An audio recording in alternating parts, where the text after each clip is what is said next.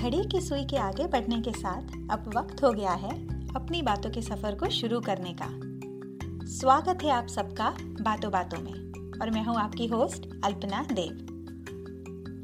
आज हम बात करने वाले हैं उस हॉट टॉपिक पर जो आजकल सब जगह छाया हुआ है। जी हाँ आपने सही सोचा, मगर डरिए नहीं, मैं आपसे इससे कैसे बचा जाए या इस वायरस से कितने लोग अफेक्ट हुए हैं इन सब के बारे में बात नहीं करने वाली हूँ।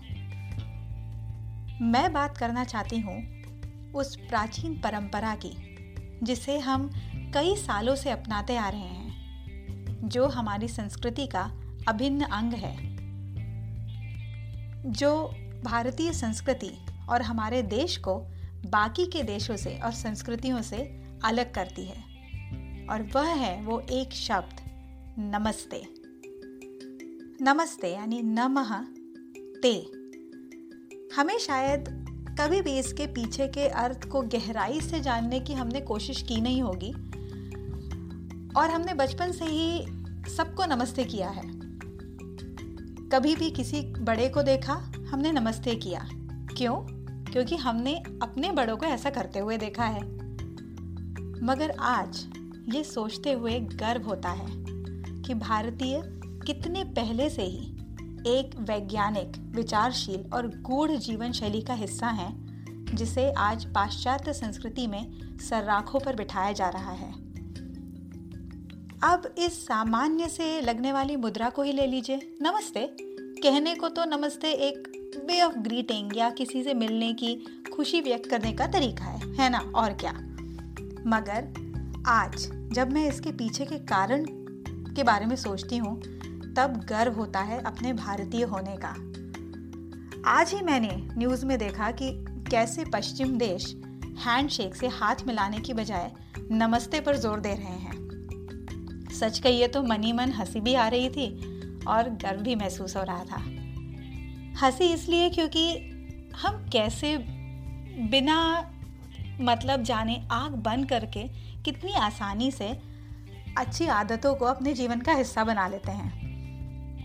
और आज अपनी ही संस्कृति होते हुए पाश्चात्य देशों से इसकी तारीफ़ सुन रहे हैं। गर्व इसलिए कि हम एक ऐसी संस्कृति का हिस्सा हैं, जिसकी प्रथाओं का आज पूरा विश्व लोहा मान रहा है। नमस्ते। जो कि संस्कृत का शब्द है, नमः और ते इन जो दो शब्दों से बना हुआ। नमस्ते की मुद्रा कहने को तो सिर्फ़ एक दूसरे का हालचाल जानने के लिए या एक दूसरे से मिलने की खुशी व्यक्त करने के लिए है। लेकिन इसका अर्थ सिर्फ़ यहीं तक सीमित नहीं है। नमस्ते की मुद्रा करते हुए, हम किसी से रूखा बर्ताव कर ही नहीं सकते हैं। नमस्ते तुरंत दो लोगों के बीच पॉजिटिव वाइब्स या सकारात्मक ऊर्जा उत्पन्न कर देता है। क्यों? क्योंकि इसका एक और अर्थ है। न, म मतलब जो मेरा नहीं है नॉट माइन इसका मतलब जब हम किसी से हाथ जोड़कर उस मुद्रा को दिल के करीब लाकर किसी से बात करते हैं, हमारे अंदर का जो ईगो होता है, वो कहीं ना कहीं कम हो जाता है। और तुरंत आपके चेहरे पर एक मुस्कुराहट झलकती है। आप सोचिए आप कभी भी किसी से गुस्से में नमस्ते कह सकते हैं क्या? नहीं, ना। इसका मतलब नमस्ते, ये शब्द कितना प्रभावशाली है। इसका ये भी मतलब हुआ कि हमें कहीं ना कहीं हमारे जो बेसिक्स थे, उनको फिर से रिवाइज करने की ज़रूरत है। अब, क्योंकि स्कूल, कॉलेज सब बंद हैं, जिसके कारण बच्चे घर पर हैं इसके आगे अब मैं क्या कहूँ? जो भी कहने वाली हूँ, वो आप समझ ही गए होंगे। बच्चों का घर पर होना, यानी पूरे वक्त हम क्या करें, हम बोर हो रहे हैं, इन वाक्यों का सामना करना होता है। छुट्टियाँ किसे अच्छी नहीं लगती? मगर अगर ऐसे किसी कारणों के चलते ज़बरदस्ती घर पर बैठना पड़े तो बोर होना तो स्वाभाविक ही है ना। थोड़ी किताब पढ़ लो, थोड़ी पढ़ाई कर लो, या कुछ भी मत करो। मगर हम भी जानते हैं कि इन सब की भी एक सीमा है। बच्चा कितनी किताबें पढ़ेगा और कितनी पढ़ाई करेगा? बोर होने की भी एक सीमा होती है। ऐसे समय में क्या किया जाए? मैं ये नहीं कहूँगी कि कोरोना के कारण उनको छुट्टी ज़्यादा मिल गई है, मगर मैं ये ज़रूर कहूँगी कि इस टाइम को हम थोड़ा सा अगर दूसरे नज़रिए से देखें तो शायद हमको जो ज़बरदस्ती की छुट्टियाँ मिली हैं, उसके कारण जो हमें अनईजीनेस हो रही है, वो शायद थोड़ी कम हो जाए। इसको आप अपने परिवार के साथ हमें थोड़ा बोनस टाइम मिल गया है, ये सोचिए। क्यों ना वो पुराने अलमारी के ऊपर रखे हुए फैमिली बोर्ड गेम्स निकाले जाएँ, जो अक्सर हम वक्त की कमी के कारण, व्यस्त दिनचर्या के कारण या पढ़ाई या होमवर्क होने के कारण नहीं कर पाते हैं। और उन गेम्स में बच्चों की इच्छा होती है कि आप भी उनके साथ ज्वाइन होकर उन गेम्स को खेलें। तो उन गेम्स को निकालिए और खेलना शुरू कीजिए।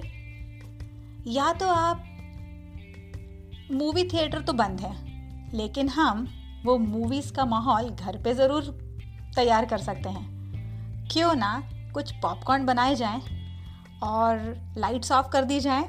स्लीपिंग बैग डाल दिया जाए और बच्चों के साथ उनकी कोई फेवरेट पिक्चर देखी जाए। इस टाइम को हम एक कोई नई कला सीखने में भी लगा सकते हैं। मुझे पता है, कोई भी नई कला सीखने के लिए ये टाइम शायद थोड़ा सा कम पड़ेगा।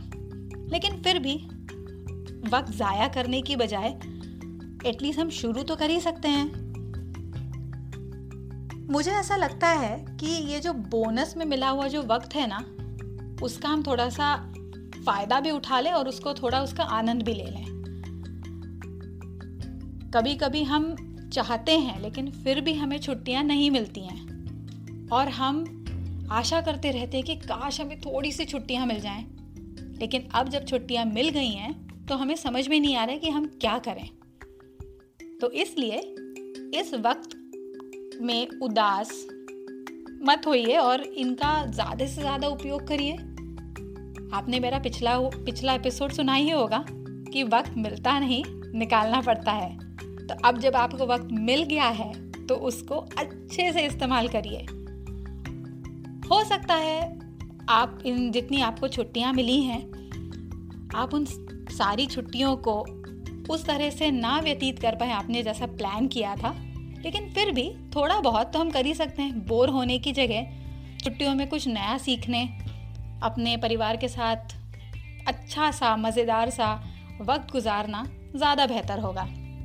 और हाँ आज जो मैंने आपको नमस्ते के बारे में बताया, उसको अपने बच्चों को ज़रूर बताइए। उनको खुशी होगी, उनकी संस्कृति और उनकी सभ्यता के बारे में जानने के लिए। आज का टॉपिक छोटा सा ही था। हमेशा मैं अपने पॉडकास्ट के जो एपिसोड्स होते हैं, मैं उसकी स्क्रिप्ट तैयार करती हूँ। बट क्योंकि आज का ये ऐसा मुझे विषय लगा कि आज मुझे आपसे बात करनी चाहिए, मन हुआ आपसे बात करने का। इसलिए आप इसको एक इम्प्रॉम टू पॉडकास्ट भी आज का कह सकते हैं। अगर कुछ गलती हुई होगी तो क्षमा करिएगा। तो मिलते हैं जल्दी एक नए अच्छे से विषय पर बात करने के लिए बातों बातों में। तब तक के लिए बाय बाय